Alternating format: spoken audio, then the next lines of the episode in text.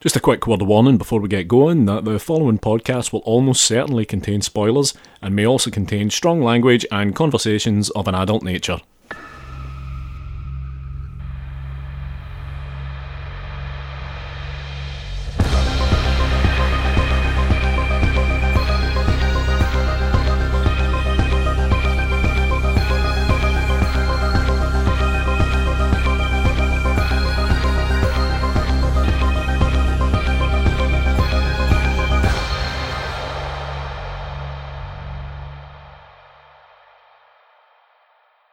Hello and welcome to episode 59 of Strong Language and Violent Scenes, the podcast giving a second chance to films that might not deserve them.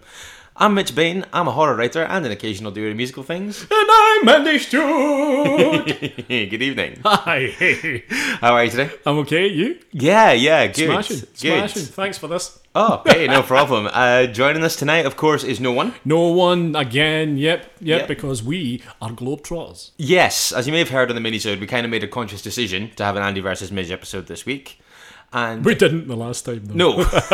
it's the first time ever that we've done it by choice. Yeah. So after a couple of weeks ago when you chose Demon Wind, I sure did. with thanks to both yourself and John McPhail for that one. Yeah, Tim, um, incredible acclaim, I might add. Yeah. So it fell to me this time. Um, I get the impression that my selection may be less popular. Uh, perhaps, Um, perhaps. yeah, I decided to take you and everyone else back to 2014. You did, yeah. And uh, Jerome Sable's uh, musical slasher, Stage Fright. Yes. Not to be mistaken with the other films of the same name, including Michelle Suave's film. Yeah, this is not a remake of anything. Yeah, I was under the impression this was a musical retelling of the Michelle Suave film, and I was very much uh, surprised to find out that it wasn't. Oh, right, okay. So, like, when everyone started showing up at a theatre camp and things like that. Yeah, I was like, no, right, this is very different. No, no. Very, very yeah, different. yeah. Yeah. So, Yeah, I saw this at Fright Fest in 2014, and um, it played like reasonably well. right, what what kind of time slot are we talking I here? think, if I remember rightly, I believe it was like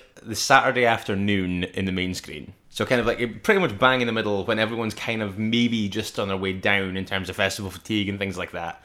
It was absolutely the right film for me at the time. It was just the kind of like energy boost that I needed. okay. But I think that it maybe had the opposite effect on some other people. Me and a couple of the people I was sitting with really, really liked it. But yeah, the the, the vibe in the room was pretty divided. Yeah, that's always been the impression I've got about this film. Oh. Um, And I will say this to you, Mitch.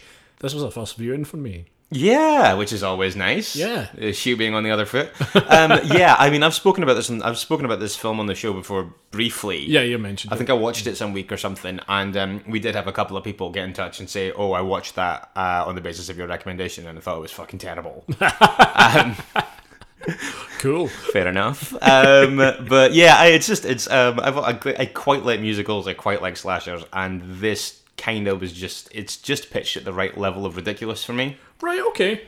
Um, yeah, I, I mean, I, I just think it's, I just think it's, I don't think it's a great film by any stretch of the imagination, but I think it's really fun. And I think it's got, Setting out your stall early there to fend off any potential criticisms by saying that you know that it's not a great film. it's just got a lot of rewatch value. I think. Okay, okay. So, The Power of Time has once again returned to me. Oh, okay, and right. It falls to me here and now to put 30 seconds on the clock and ask you, Mitch Bain, are you ready to give your best 30 second synopsis of Stage Fright for the benefit of anyone who has not seen the film? I will do my best. Cool, I'm going to count you in. Okay. Three, two, one, go. The film opens with the actress Kylie Swanson being killed after a successful performance of the play The Haunting of the Opera, definitely not The Phantom of the Sure. Opera. Fast forward 10 years, her two children, Camilla and Buddy, are working at a theatre camp run by their guardian Meatloaf, who also was dating their mom before she died. They are staging a reimagining of the haunting set in feudal Japan. People start being killed off on set. Will they find the killer before it's too late? Oh, one, done. Okay, I mean, I think uh, it's, Pretty close. I, I, I honestly thought that you were going to go over there. I'm always very, I'm always very wary when people say the film opens with as a start. Yeah, I'm like, uh oh. as soon as that came out your mouth, I thought, "Ice, fuck this. He's fucked this." Yeah, um, answer. But uh, if I was going to talk about the absolute first thing, though, it's one of my favorite things in the whole film, and it's the earliest indicator that I knew I was going to like it, Oh, which is the disclaimer that comes up right at the very start. which uh, says something like Based on real events, uh, the names have been changed, but the musical numbers uh, occur exactly as they happened, or something like that. Yeah, the music, uh, the musical numbers will be performed exactly as they occurred. Yeah, uh, that was my Facebook cover photo and everything for a while. I really, really like that. Sets out its stall as very much being up my street humor wise. Um, I really like the opening scene of this, Okay. uh, where you get kind of like a, a harassed, sharply dressed man gets stabbed in the chest by a masked assailant, and uh, Mini Driver. I'm sad that this is all we got. A mini driver. I generally think mini driver's pretty good. And I like that she doesn't take herself too seriously and she quite often does daft things like I'm gonna say it like this and Yeah. like popping up an Alan Partridge and stuff like that. Yeah, I think because, and I mean, uh, when she sees the dead body and then you're waiting for her to scream and she sings and you realize that you're watching her play, it's like that is ridiculous. And I think that, like, yeah, she does for all the time that you see of her, and I think she really does have a really good sense of humor about it. Uh-huh. um, but I do also think that, um, in terms of how this was marketed, they've got a bit of a cheek listing her as one of the stars. It- She gets hit top billing, Yeah, which which is a bit which is a bit cheeky. It's a, yeah, considering she gets uh, stabbed in the throat about four minutes after she appears on screen. I'd say that's conservative. Yeah, I think it's- actual screen time, she probably only has about two or three minutes. Yes, I would say that it probably tops out at around that. Um, but yeah, her two kids are looking on. Yes, we've got Camilla and Buddy here, played by Little Girl One and Little Boy One. Uh, I did not write down their names. I also did not do my due diligence on that one. So yeah, um, their ki- her kids are looking on, played here by kids. Yes, and I, I, they're doing fine for all they're called on to do. Yes, I very true. But um, yeah, this this performance has, by all accounts, been a roaring success. Yeah, I Um, think uh, it certainly seems like the haunting of the opera is going to elevate Kylie Yeah, it to seems the that way. next level on Broadway. Yeah, the critics are going mad for it, and uh, that yeah, information. rightly so it seems. Yeah. Yeah, and that information is imparted to us by uh, Roger. Roger McCall. yes, who will hereafter, I think, just be referred to as Meatloaf Yeah, because it's Meatloaf. as Meatloaf uh, of Bat Out of Hell fame. As if anybody was wondering if there was another instead of just the squashed up pieces of animal meat. Yeah, the food stuff. No. Yeah, yeah. Um, yeah, Meatloaf here. Um, like I say, is Roger McCall, and What is um, his role here? Is he some kind of impresario? Is he an, an agent? Is he uh, yeah, maybe a producer or a kind of agent type figure, right? Okay, but um, who is also kind of fairly transparently in love with Kylie. may even be blasting her. Uh, yes, I would say that that is quite possible. Yeah. Yeah. Um, now I've got. I think the most important question of the whole film here is Meatloaf wearing a fake moustache In That- the that- opening bit, Yes. yeah, because I, I think for, for the rest of it, he certainly isn't. Well, it's it's kind of tinged salt and pepper for the rest of it, so it kind of works a little bit better. But here, it certainly looks. It looks like a joke moustache. Yeah, yeah. Like, Like- it's like uh, that cop from Sleepaway Camp. Sleepaway Camp. Absolutely, it really, really does. Um, Or like, do you remember in Blackadder when Baldrick uses a dead slug for his Charlie Chaplin impression? it's kind of like that. Exactly.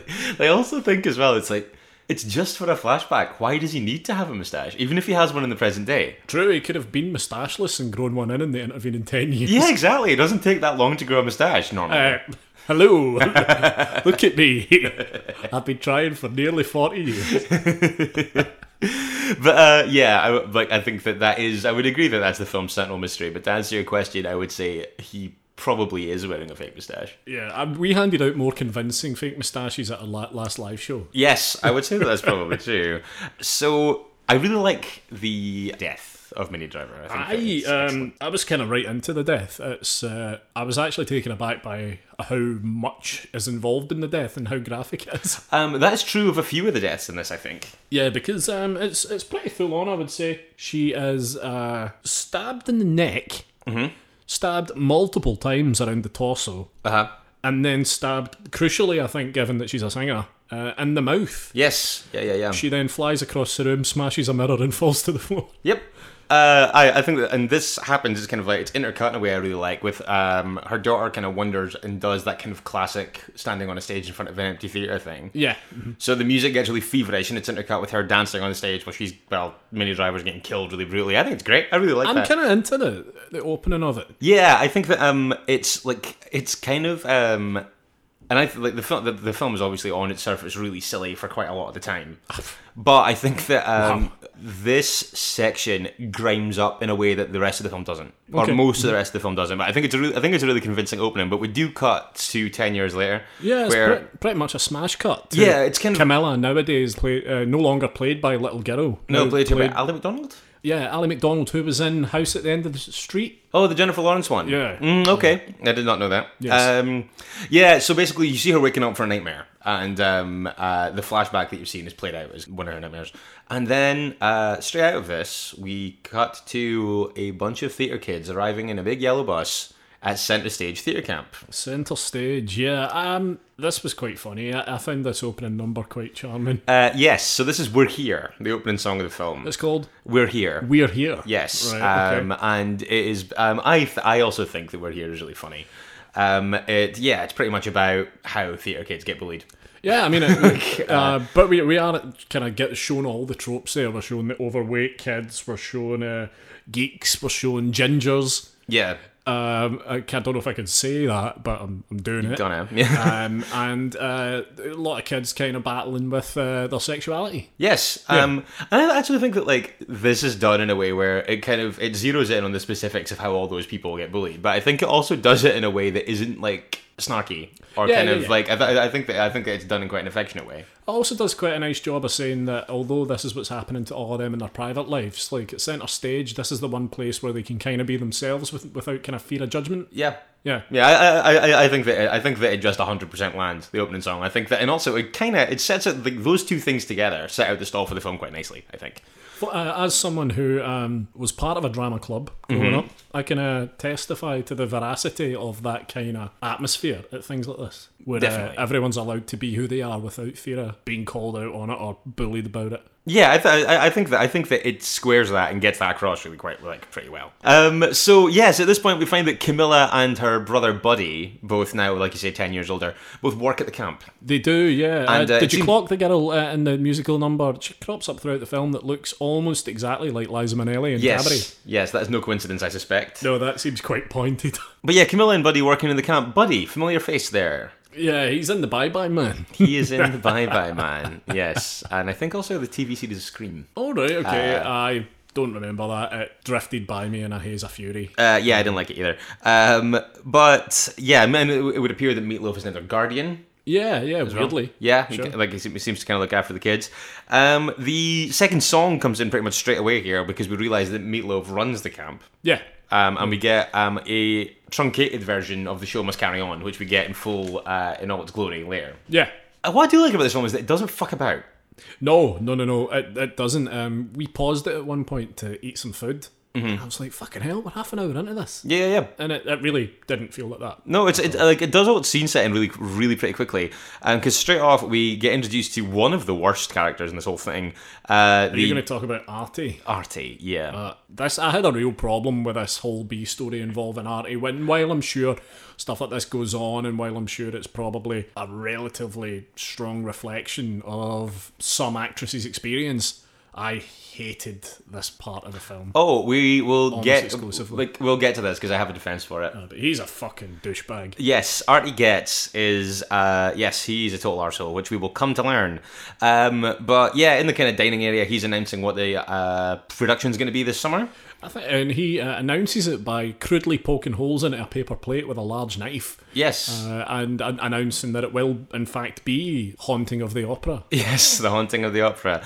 Um, also, with the location moved to feudal Japan. Cool, it's a creative decision. Yes, I would say I became more sure of this as we went on. But um, if this was a real play in 2019, it would get hammered for cultural appropriation. Hey, yeah, later, certainly later on when the show started, I was like, oh my. oh my! Yeah, exactly. Oh, dearie me. It's so Okay. interesting though because I think that like we'll get we'll get to it, but when you actually see how the play plays out, there's a quite a, cou- there's a quite a few things in there where it's like even from 2014 to 2019, I'm like. "Oh." um, uh, what I really like is when I'm touching it really quickly because I think it's really funny. Okay. Um, when he and I, I've seen this film a bunch of times and uh, I didn't notice this before, but when he's standing on the table announcing it, there's a poster for one of their past productions on the wall behind him. Right. And it's for Le Producerable, Right, okay. which I thought was great, and also just sounds like a show that I'd like to see. Uh, I love that this wanker had to climb onto the tables to make his announcement. Well, yeah, What a exactly. bell end.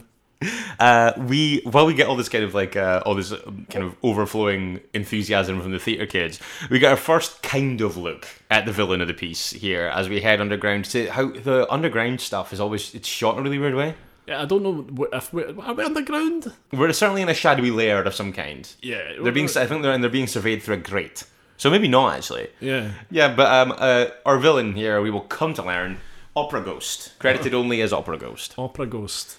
um, who appears to have a real burning resentment for theatre kids and theatre in general. Yeah, not a fan of musical theatre. There's probably a lot of people out there who feel the same. Mm-hmm. Yeah, but I'm- uh, whether they would take their hatred of musical theatre to the same kind of level, I would hope not. Uh, no, I would say not. I would, I would say not. Um, best evidenced here at, as him uh, growling, "Shut your fucking face!" and uh, violently slashing at uh, pictures of the actual headshots Yeah. of um, every kid at the camp. Yeah, yeah. Uh, also, just before we get to that, there is a moment earlier where there's it's briefly mentioned that uh, Artie's previously directed a musical version of the Vagina Monologue. Yes. I would quite like to see that. Yeah, I think that I think that joke is really low hanging fruit, but it does make me laugh. yeah, me too.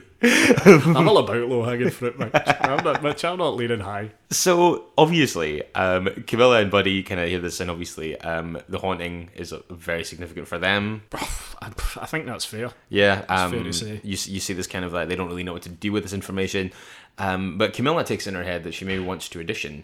Well, we know she's got a good set of pipes on her, or she certainly had when she was a, a little girl. Yes, uh huh. Um, but so yeah, she uh, takes the controversial decision to um, try and follow in her mum's footsteps. Well, hopefully not all the way, but um, but to uh, take on the role of Sophia. Yeah, yes. The that's lead. Our, our- our lead, of course. Yeah. Um, so yes, obviously this is a choice that is not without its complications because she's trying to usurp the lead role in a play when she works in the kitchen as opposed to being one of the kids who's paid to be there, yeah. which is a risky venture or certainly like a, a kind of a Problematic. sketch move. That leads to a lot of whispers and uh, snarky comments, and uh, immediately draws the ire of, I, I guess you could say, probably the second antagonist of the piece in the form of Liz Steele. Uh, Liz Silver. Oh, sorry. Liz Silver. No, she's a theatre kid, not a private detective. also, a far more precious metal. yeah, fair. um, yeah, so, so it's actually worth mentioning the kind of audition process because we get introduced to a couple of important characters here. Not least Joel, who um, is the lighting guy, I believe, but is also kind of doing the kind of door for the auditions. Clocks the fact that um, Camilla shouldn't really be um, auditioning. He figures it I out. don't see what the fuss is. Uh, I really don't. If she's the right person for the role, Yeah, but you, but it's it's a theater camp production, and you're taking a role off a kid that paid to be there. just be better. Just be better. The world's a cold place. That's that simple, bitch. Just be better. But um, uh, Joel lets her do it anyway, and it's heavily seeded that Joel um, is taking a bit of a shine to Camilla. because he pretty much follows her around, peering at her through doorways, through slits and floorboards. At every possible opportunity, this man is watching her. And certainly, at every possible opportunity, f- certainly for the first half, I would say, this film is at pains to show you that happening. Yeah. Because I mean, I mean, I know that when I was saying when I was talking about this, I'm saying that I've seen it a heap of times and I really like it. I also haven't seen it for a couple of years, and as a result, I forgot who the killer was. And I remember thinking, I was like, if the killer isn't Joel, then this film is doing a very good job of convincing me otherwise. Yeah, I, pretty much from the get go, I, I think I said to you, if this guy's the killer, I'm extremely disappointed. Uh, it's like literally in the first few minutes after you after you met him. It's um, you, and, but you're quite right. And um, uh, not to get too spoilery, but of course, as it turns out, he's not. well, there's also a, a secondary uh, person that's pushed quite hard that might be the killer, and it's this nameless, toothless gardener. Oh yeah, the, the kind of creepy janitor guy. Yeah, there's always a creepy janitor. That's so true. Um, it was urban legend, wasn't it? Yeah, creepy janitor. but uh, certainly in this case, he's pushed quite hard that he might have a role to play. Um, but sadly, or maybe not sadly, sweetly, his role is uh, a bit nicer than that ultimately. Yeah, when you see him watching, when you see him watching the play at the end, he genuinely just looks like he's a bit of a theatre lover. it's quite nice, really. Fucking bad for being so suspicious of him. But Kind in- of starts the ripple of applause that gr- grows into a mighty, mighty ovation. yeah, exactly. And I think that like um, but all, at the start. All you really ever see him do is look menacing and hiss at children. So I think it's it's legitimate to think that he's a suspect. He's like Argus Filch. That's exactly who I thought he was like, actually, Argus Filch. That's exactly right. So, uh, Liz, understandably irate about the fact that Camilla is auditioning, shops her in to uh, Meatloaf, who intervenes and eventually decides that he's going to let her audition. That feels a bit nepotismy. It to is- Me. it a bit is. nepotistic. Yes, I think that I think that I would probably be a little bit annoyed if I was Liz as well. Yeah. Um, don't know if I would storm out screaming about how it's all bullshit like she did, but I wouldn't be happy. I would. I know you would. I love to flip a table, me. I love a good storm out. So she auditions, and as it turns out, she and Liz end up they're going to be sharing the role with Sophia. yeah, yeah. Camilla, obviously brilliant, Yes, as we would expect. Yeah, smashes that edition. Many, many appreciative looks from all the, the key players in the performance. Really. Yeah, this is this is kind of like the musical theatre equivalent of the glasses coming off and the ponytail getting undone, and she's all that. Darren Gaskell's going to thank me for that reference. Um, uh, Thank you with knives. but tension's immediately stoked. She goes back to uh, the kitchen because she's obviously still going to have to be working while she's doing this. Um, she gets back, and uh, the headshot of her mum that she keeps on her at all, uh, on her person at all times has been uh, ang- Vandalised. angrily vandalized. Yeah, Yeah, in yeah, in, yeah, uh, in a violent shade of red. and displayed pretty threateningly, I would say. It feels very much like a message, Mitch. Uh, yes, I could not agree more. Yep. Um, also, the kind of so obviously they're splitting the lead role between them, uh, Liz and Camilla. The added kind of uh, curiosity to this, or the added kind of layer of complexity, is that there will be one night only when the show is attended by a Broadway agent, Yeah, Victor Brady. Vic Brady of Forty Second Street Productions.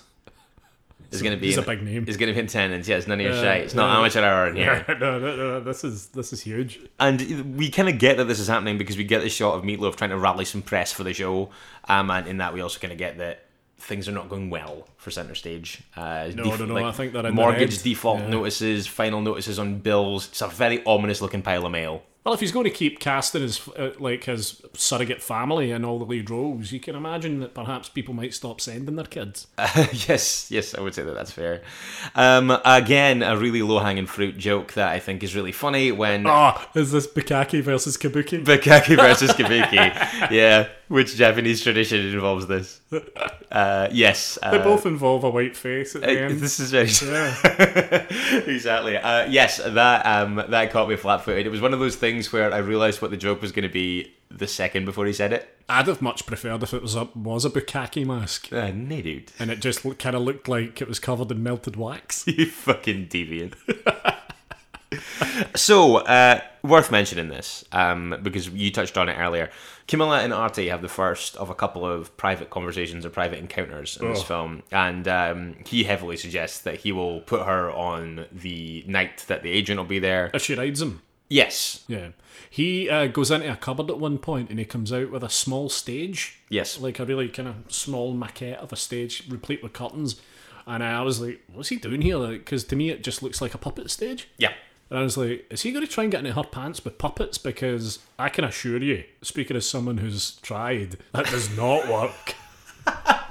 it does not work at all. But he opens the curtains, and even worse than that, there's two martinis in there. Uh, Yeah, I, it's it, it's it's awful, What a wank. awful. Yeah, the, the, they do like they do s- they do sell arsehole on him kind of pretty much straight away. Yeah, Would that work for anyone out there? uh, Any of our listeners? Would you be won over by a man who brought out a small, creepy stage and pulled the curtains back to reveal two freshly made martinis? Actually, you don't see him putting the martinis. I don't think. How long have they been in there? Ugh, see, Is it ru- like the stage behind the behind the curtain? Two room temperature martinis. everyone out there, if you don't see your drink being made, don't drink it. Also a great especially point. by a creepy bastard like that. Also a great point. Yeah, he's um pretty predatorial, and actually like um, so we touched on this a couple of times, and basically at one point they almost have sex. I just I, I just kind of want to talk about this as a whole right now. I think it's quicker. Well, I think you need to bring the whole Liz thing in as well because she plays quite importantly into the dynamic of this relationship. Mm-hmm. Yeah, because yeah, she's she's kind of stoking the flames by being kind of like quite outwardly sexual yeah. Um, towards him and stuff like that. Camilla reads whenever it's getting to that stage between Artie and Liz. Camilla gives Artie just a little taste more, mm-hmm. and it swings back to, it then swings back to Camilla being the lead role. yes, yeah, And then sh- I guess the hope is always that he'll just get let her have the main role, but there's a few times when she kind of withdraws from his advances, and then in the very next cut, it's Liz singing again. yeah. So I know you, like you were saying that you hate this that you hate this part of the story. I do, yeah. Uh, Um, I hate the fact that this happens. I think that the- I hate I I think that the way that it's depicted here is good. I Okay. think that like I, th- I think that it is extremely unpleasant to look at, but I think that in a film that's full of a lot of silliness, I think that this is handled with like the requisite seriousness. Right, okay. And um, I also think that like um, wh- when it gets to the point that they almost have sex, and it's like you almost kind of cheer when she eventually rebuffs him and storms out, and she's just like "fuck this." But I really like the way that that's done as well, in the way that like they had this kind of like this kind of dreamy theme when she was like getting the role and stuff, and they kind of mangled that into a minor key and played some feedback through it Yeah. and stuff. And like I think the whole way that that's put together is quite nice, and I think and I think that yeah, I think that it's depicted sufficiently unpleasantly that I think that it works. Yeah. I, would- um, I, I mean, I, I would agree with you. I mean, if that's the intention, then it's absolutely successful. Yeah, I, I- I, I personally, I think that's what they're trying to do. Um, but yeah, it's extremely uncomfortable to watch.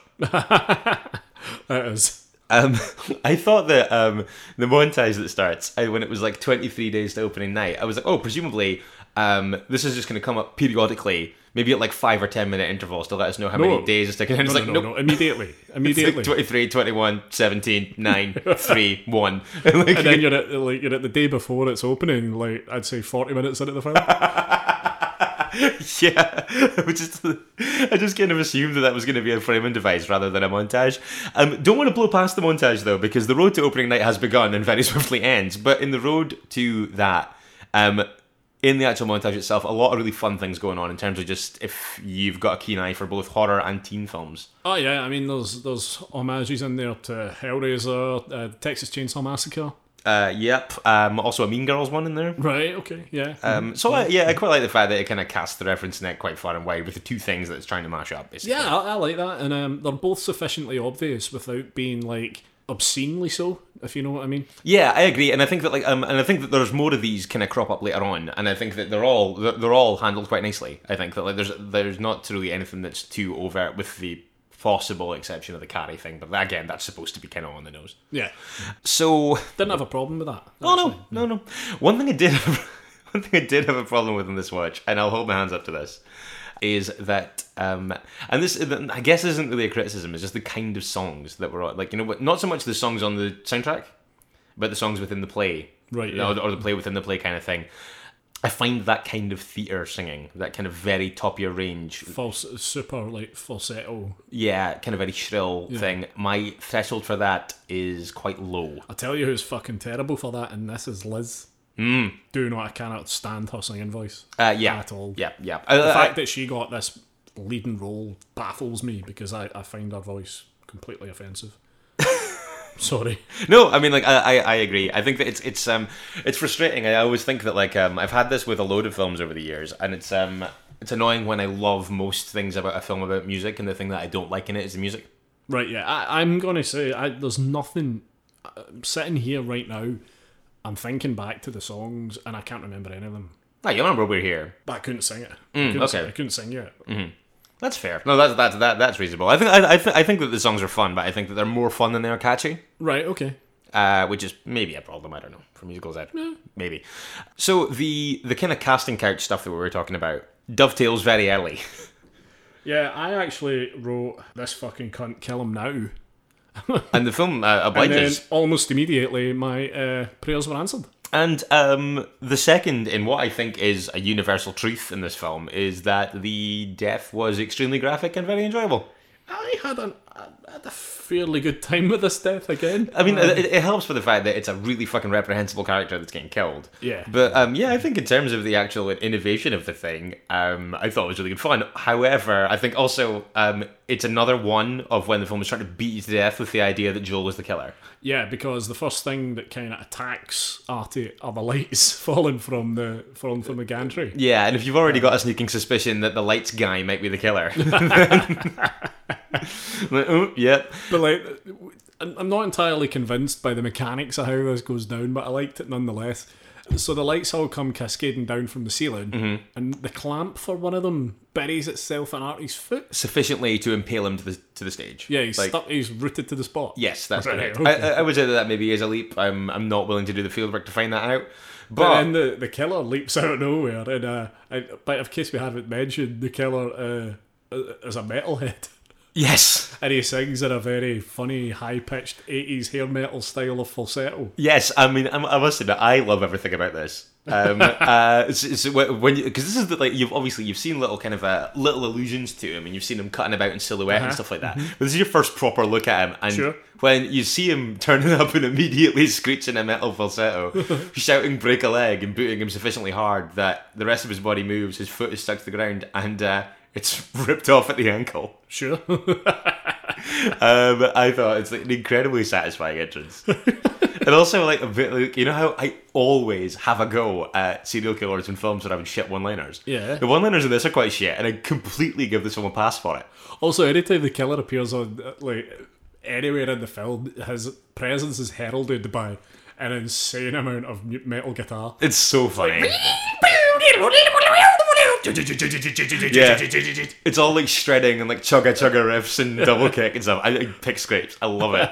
It's just absolute nonsense. But yeah, um, he um, he does that. He kicks him and his foot gets ripped off. And then um, Artie kind of tries to grab for a box that is labeled swords. Yeah, which would have been he useful. sees his uh, he sees that box as his savior, Yeah, as, and uh, crawls his way over there to to redeem a sword to put up some kind of fight for himself, uh, fight for his life, and he is dragged away. The box lid slams closed, cutting off his fingers, yep.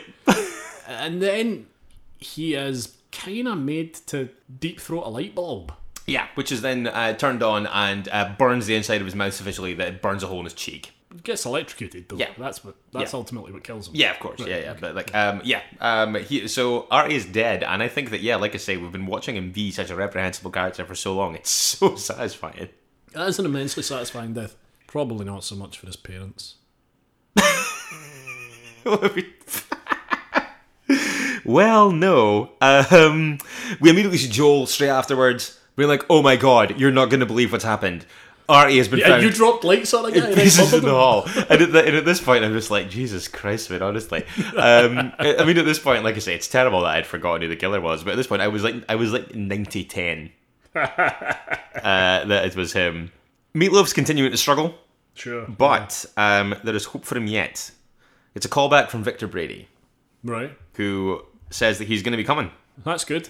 He's going to come check Makes this out. things better. But the de- but kind of the clincher is that kind of Victor says, "Oh, I'm of the opinion that if Kylie Swanson hadn't been murdered, then this would have been the making of her." So I hope you've got a good Sophia. So Meatloaf can't resist this, obviously. Sure. And it's like, "Oh no, the lead's going to be her daughter." Daughter. Oh, that's a, that's an attractive proposition. Exactly. And I mean, uh, but just before this, I'm kind of burned by it because it's it's about the only scene in the film that isn't like an event. But we have uh, K- uh, Camilla and Buddy have a conversation. They kind of resolve to leave the camp, and that's what she's actually come to tell him Yeah. when uh, he says that she's going to be the leading lady. Persuades her to stay at least for this one night. The kids are understandably in a state of some distress here. Um, they're they're um, uh, they're trying to they're, they're all trying to go home and stuff like that. Meatloaf at this point gives a rousing speech in the form of a song Sure he because does because he's Meatloaf. Uh, Here, have you ever seen the the uh, Meatloaf was on some uh, reality show in America? and, Okay. uh, Gary Busey was on it as well. No. You can find this on YouTube, but um, some I, I think they were like it was like an, a celebrity art thing or something. okay Um, and uh, there's an amazing bit of footage online where uh, Meatloaf verbally attacks Gary Busey, accusing him of stealing his paints. seriously Amazing. He's like, you don't fuck with me. You don't touch my paints. incredible. I want to see that. find, find it online. Um, yeah, we.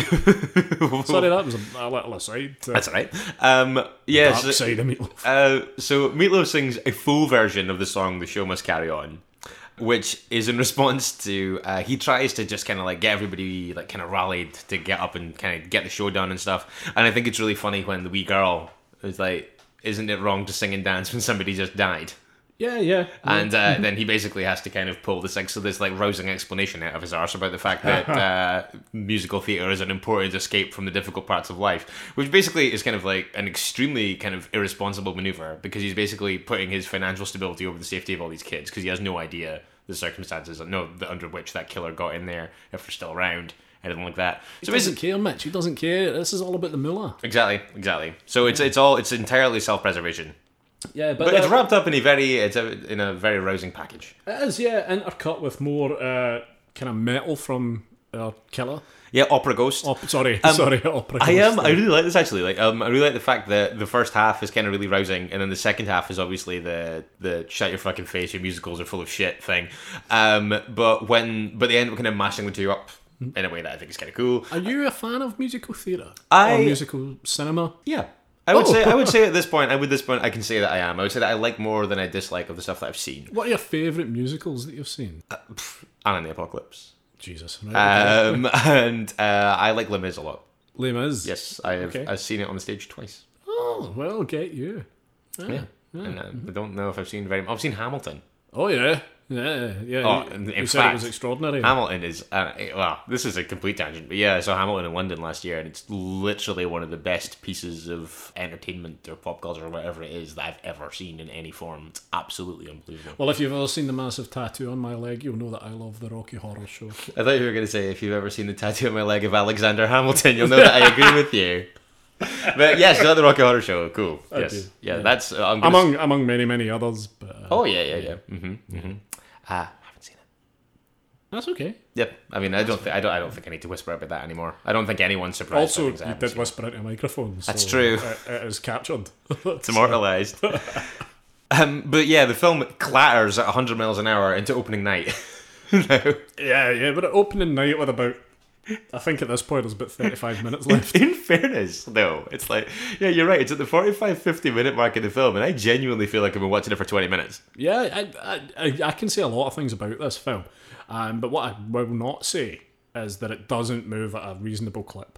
No, uh, It scoots by. there's a very little fat Sure, yeah. there. It's uh, yeah, pretty lean storytelling. Um, I quite like the fact that like the score is super theatrical, very musical-y. That's, well, you, Like you, the entire as you time. would hope. Yeah, but I, I like um, I think that it gets the kind of like it's obviously it's like super feverish before opening night and stuff. Joel has been out of the picture for a little while at this point. Um, he's, he's actually missing at this point in the film. yes, that's right. He's been he, No like one he- can find him, further stoking the flames that he might in fact be our killer. yeah. At, at this point, I think that like my Joel suspicion level was such that I was like, right, either this is exceptionally dumb and telegraphable, or this has been misdirected so heavily that it also like I don't really feel like either sat either outcome was satisfactory because like um because it it, it seeds it so hard that you're like I probably not. So, if, so if he had been the killer, you'd be like, well, obviously. But then when he wasn't, you're just like, well, you tried a bit harder. You would like tried a bit too hard with that. I think. like, I, I, I'm willing to make that concession. I think that Joel was framed so suspiciously the entire time, and it is very silly. and he um is trying to stop um he's trying to stop Kimila from performing Yeah. because there's the killer at the camp. Which, to be fair, like I was kind of like, oh, that's really suspicious. But telling her not to perform because there's a killer on the loose is actually pretty even-handed of him when you think about it. Fine. It's Yeah. like pretty good advice. Um, also, the janitor shows up because they are the gardener. He, yeah, uh, just being creepy again. yeah, just uh, presumably just to reseed in our minds that there are multiple possible suspects. Well, two. At this point. yeah, I think that's fair.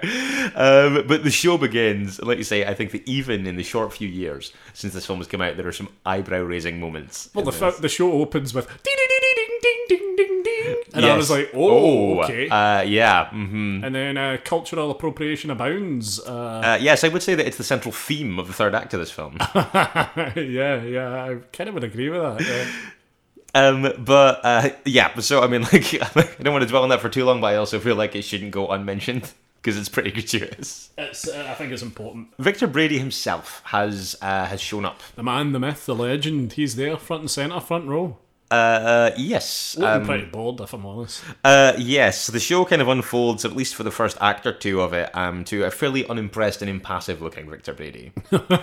um, backstage, we're getting a setup for a carry moment. Uh, it kind of it looks like it's the killer that's doing this, Opera Ghost. It's actually Liz. Yeah, of course, at this point, fill in, Liz- a, fill in a bucket with red paint. Yeah, um, and uh, yep, and kind of uh, raising it up to above the stage. So uh, very Carrie-esque. Also, at this point, like say, um, you from the perspective, it looks like it's Opera Ghost. It's Liz. At this point, it's not off the table that Liz is the killer.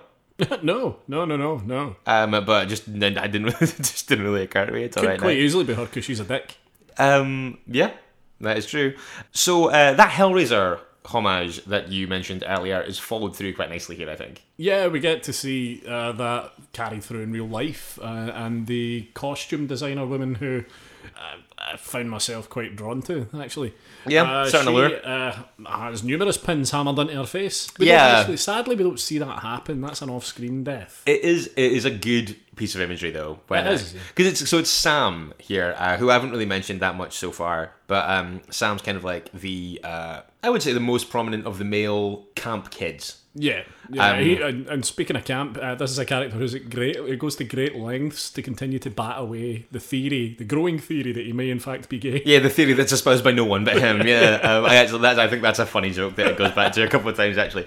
But uh, but David's killed here, and uh, again it's just it's he's it's uh, it's a pretty it's it's, it's- it's a pretty run of the mill death. He's stabbed.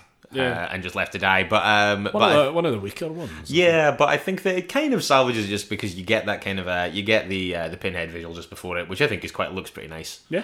mhm, Um, no problem with it. But Sam then obviously uh, misses his cue on account of being Oh, Mm-hmm. dead. Well, yeah, that'll happen. Yep. It's, a, it's one of the many inconveniences. so there's some kind of fairly awkward ad libbing going on. Um, I really like that. I like that they're like, fuck, the show must go on. So, like, everyone just kind of mucks in to keep things ticking along, no matter how shite it might be. I was gonna say. I mean, like everyone, everyone like said, literally everything they try is nonsense, but it is funny. and Uh, and I think it's fair to say that at this point, Victor Brady's attention is flagging. Oh yeah, it's on the wane, very much on the wane. Much more interesting stuff going on backstage. They are dropping like flies. An extremely annoying vocal coach is killed. Um, I quite like that Uh, character. yeah, um, uh, she is uh, doing a very infuriating vo- uh, vocal warm up when she is uh, scalded with a shower and then has her throat cut. Yeah, she. I like that she kind of just bustles around Camilla earlier, like drink honey, drink honey, drink. Don't drink that. Don't drink that. Yeah. Take this. Take that. Like spray this in your throat. Um, also, uh, just uh, like considering that she was yeah she was doing all the vocal exercises and stuff like that. Quite like how's this for warming up as a one liner. Probably the best of a bad bunch there, I would say. Sure. Far more successfully done than Freddy. Uh, yes, agreed. 100%. Absolutely. Killer's hot footing it around the camp at this point, knocks Meatloaf out, drags him back to the kitchen. At this point, the killer Can't gets. it be easy? the uh, killer gets his own song here. I am delighted by this. It's one of my favourite moments in the film. Yeah, I quite liked it. Yeah, it's it's uh, it's nonsense. Uh, he- he sings um, a kind of heavy metal song about hating musicals and all that kind of thing. Uh, the certainly the first half of it before it goes into the proper like kind of chugga chugga part of it, uh, kind of reminds me of like solo Ozzy Osbourne. Oh, all right, okay. I think like slightly in vocal. That's a thing. song that he sings in the kitchen. Yeah. Right, okay, when he pulls out a guitar from n- nowhere and proceeds to rip out an, an incredible solo. Yes. Right, uh, okay. Yeah. Uh, see, just the whole thing. I think at this point, like, I think that this film is at its best when it is doing everything in its power to embrace its more ridiculous elements.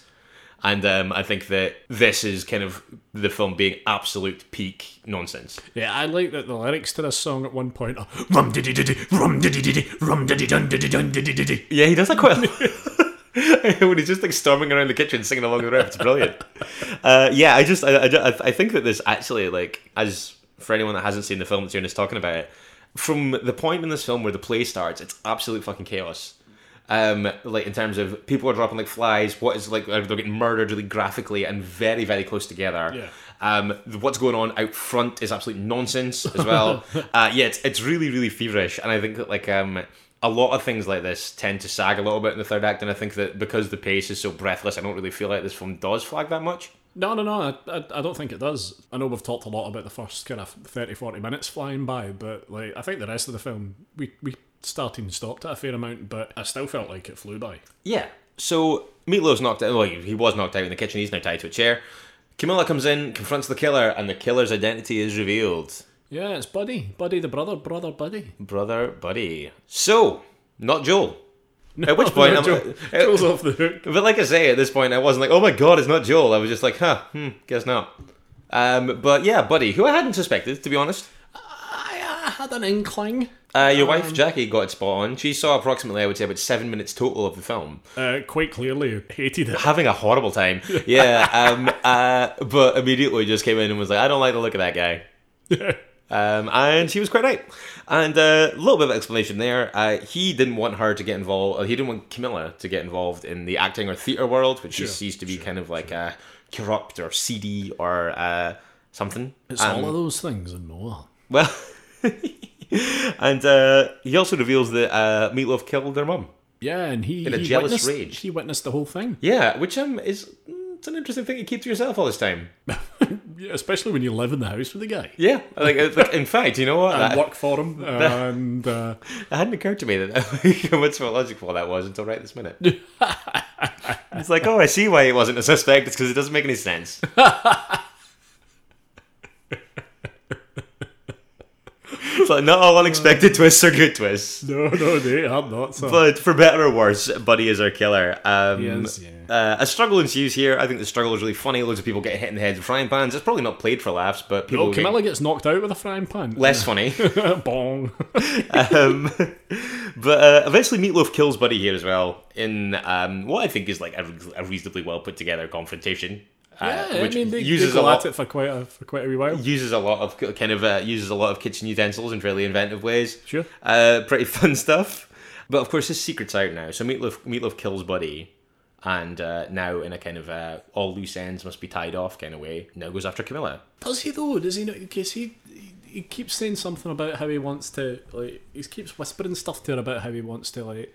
I'd never make her a hurt the Broadway star and all this that, stuff. yeah. Is he wanting to kill her here? Or? Yeah, that's true. It's kind of unclear, but um, but uh, what is what is fair enough is that Camilla wants no more to do with him, which you can understand under Oh, well, the I- circumstances. I mean, I. Um, she tries to kill him with a circular saw during this struggle, um, which does not immediately work out, and does because Joel, who we have been unfairly labeling as a prime suspect this entire time, uh, comes back from whatever the fuck he's been for the last little while, um, long enough to uh, grab the cable and charge up the circular saw so she can kill Meatloaf. So he is actually involved in a murder, quite clearly, um, and quite intrinsically. Yeah, I was about to call him. I was about to call him one of the heroes of the piece, but he is also an accomplice to murder. I mean, you're not you're not wrong. You could tell. You could tell the whole time. yeah, um, and I A think that mother's eyes. Hilariously, here the bucket of blood uh, falls on Liz. yeah, Liz gets hoisted by her own carry petard here. Enjoy that a lot. The trickster becomes the tricky. Um, yep, and uh, she she s- in fairness, give her due. She tries to keep the production afloat as well. um, by uh, singing while covered in uh, red paint and things. I also like that you get a little glimpse uh, of Artie's body just discarded in the bin. Yeah, I love the fact that they found his body um, and still didn't bury him. No, meat must have dragged it away or something and just Just launched it in, launched in at a skip. tossed it out with like s- like so much recycling. Yeah, it seems that way. So Camilla stumbles back onto the stage, blood soaked, um, kabuki makeup uh, askew. Yeah, yeah. Um, wild-eyed. She also seems to have uh, large bits of grass sticking out of her costume. Yeah, yeah. Yeah, this this this struggle has taken her to a variety of locations. She looks a mess, Yes. to be quite honest. with you. Um, so she, but she stumbles back onto stage, uh, like I say, blood soaked and harassed, and everyone erupts in applause, mistaking it for the end of the show. Now, It's also something about this look that wins over Victor Brady. yeah, also true. That's He's fair. like, oh, I like what she's putting out there. But um, everyone erupts in applause here, like I say, spearheaded by um, the unfairly labelled creepy janitor. But I also think that while the ending was probably quite cool, I still don't know if I was just watching that objectively. Mm-hmm. I don't know if I would have gotten to the end and been like, the ending was cool, therefore everything that had happened before this was forgivable and the show was amazing. I think I don't think I would have maybe launched into the standing ovation quite as enthusiastically as some people did. I think there. it's unfair that Camilla gets elevated to Broadway status based on the fact that she's on the stage for two minutes. She's certainly well. I mean, obviously we don't see the whole thing, but I would say that she's certainly missing from the play for a very long time. The majority of the play. Yeah, like she's gone for quite a long time. I mean, for a good reason, but like, um, this is not not the best uh, proving ground. Maybe. Yeah, she's watching everyone she loves die. Yeah, which is kind of which is kind of the definition of otherwise engaged, really. But yeah, we flash forward at this point to um, an undetermined point in the future. I think it's said a year later. It's a year. Yeah, no, that's yeah. very determined. 'Cause One Hush of my the, mouth. Yeah, one of the there's like a red carpet interviewer guy who mentions the fact that we're a year a year after the massacre. at- Ah, I see. at the, the, the camp. Right. Okay. At this point, uh, it would appear that no, I'm not sure what Victor Brady's relationship is to Camilla here because I'm Hmm. thinking I'm, I was thinking agent um, again or kind of yeah like representative of some kind, manager, something like that. But uh, when you see them in the dressing room, very familiar, over familiar. Over familiar, yeah. Um, are they fucking? I don't know. I think that mm, there's an age appropriateness question there. Like so many, like so many great relationships. I don't know. Like, Um, but she's the star. She's Sophia she on is. Broadway. On Broadway, she has uh, fulfilled her dreams, followed pretty closely in the footsteps of her mother.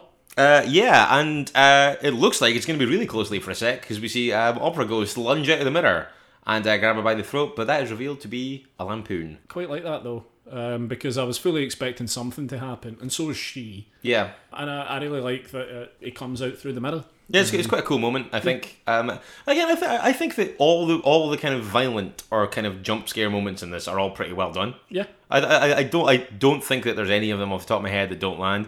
But yeah, and I quite like the fact that you get your stinger ending, but obviously it's a hallucination, and then you just see her kind of sitting there, and she gets her call, and then we just end. So so stage fright. didn't mind it. I kind of had a feeling when A rare victory for you, I think, because um, I did not mind it. I had a feeling as we were watching it that you were maybe warming up to it. And I thought it started out really strong, and then it kind of flags in the middle a bit, and then it picks itself back up quite well towards the end. That's probably true. I think it's well made. I think it's well directed. Big issue I have is that for a musical, I don't think the songs are particularly memorable. Uh, I would say that that is uh, that's a fair comment. I mean, I I know the songs pretty well, but that's because I've seen the film a lot. Yeah, what I would say is in a post Anna and the Apocalypse world, Yeah. where perhaps a horror musical has done quite well Yes. recently, and this film is largely overlooked, I think is fair to say. Uh, yeah, I think that it's um. I certainly I have never spoken to anyone. I don't think apart from those people that watched it after I mentioned it and said that they didn't like it. I don't think that I've spoken to anyone who has seen it that didn't see it in the same room as I did. Right, okay. Um, well, I, I, I can you can add me to that number. Yeah, I'm kind of hoping that there will be a few more after this. I'm kind of hoping some people will seek it out because I think you you kind of you made a good point there. I mean, it's kind of similar to the point that we talked when we had Louise Blaine on the show and we were talking about Dead Silence. And we we're saying that kind of like in a world or a modern horror scene where uh, creepy doll and mannequin films are riding very high in the saddle, that um, we're well placed for a reevaluation of Dead Silence. Yeah, I think. And I think that yeah, you've got a point. The same applies here. I have heard very little good about this film, about Stage Fright. Um, no, it's got thirty six percent on Rotten Tomatoes. It's not a particularly well liked film. No, and I think it's five point something on I- uh, on IMDb. Okay, yeah. Um, but uh, I I didn't hate it. I was quite entertained by it. Could you see yourself watching it again? I won't rush back to it if I'm honest. I just I, I think when I've heard when you hear so much bad about a film, I went into this extremely trepidatious. Plus, it was one of your picks, Uh, Yeah. so I went into it expecting the absolute worst, expecting something totally god awful, and I didn't really get something god awful. I got something that it was actually no. watchable. Yeah, no, no, no. Let me let me finish. I didn't get something god awful. I got something that was or actually all right. Yep. Um, it was pretty entertaining at points. Um, it had moments that I genuinely really liked. Uh, it had some clever moments. It had some nice homage moments to other films. But yeah, like I say, my biggest critique with it is that I didn't find the songs catchy, and I think that's kind of key in a musical. That's legitimate. Yeah. Um, but if you were to ask me right now, would I suggest people watched it, or would I suggest that people who watched it previously and didn't like it took another look? Then I would say yeah, cool. Oh, I will more Check than it take that. Yeah, happy with that. yeah. But uh, yeah, in a, in a post Anna and Apocalypse world, I would say if you liked Anna and the Apocalypse, give this a watch. And I mean, it's it's for as much as for as underseen as it is, it's pretty accessible. You can get it in most of the usual places. Yeah, I rented it on Amazon. Yeah, like uh, it's, it's it's in all those kind of places. Um, so yeah, get on it, check it out. There you go. And I suppose that's it for this one. Yeah, Um, episode fifty nine. this episode is out while I am out of the country, Uh, I, I I am around. and um, so uh, if, uh, as everyone knows, I'm terribly afraid of flying. So uh, if I don't make it back, then this episode, I suppose, will be my Epitaph. my yeah, my epitaph, my my, my legacy. You're gonna be fine. Fuck's sake. You're going to be okay. However, if you'd like to get in touch with us, whether it be comments on stage fright, anything else we've talked about today, or if you just want to send Andy, Andy some uh, comforting words, uh, then you can do that through all the usual channels Facebook and Instagram. board. Yeah. yeah, exactly. No, Facebook and Instagram, we are Strong Language Violent Scenes. You can tweet us as well at Strong Violent PC or email longer considerations to Strong Language Violent Scenes at gmail.com. Almost forgot the email address just Yeah, I there. clocked that. uh, and you can listen to us in a myriad of places, but why not try Spotify, iTunes, or our home, or base, if you like. Yep. at Podbean. Good people. Good Yeah, people doing good fine work. gents and We're ba- ladies. We're back on Monday though with another mini-sode, of course. Uh, all the usual stuff on there. Join us then if you can. if I can. We're hopefully back on Monday with another mini-sode. Uh, join us for that if it happens and if you can. In the meantime, don't forget it is better to die a hero than live as food in a world of chuds. Goodbye. Cheerio.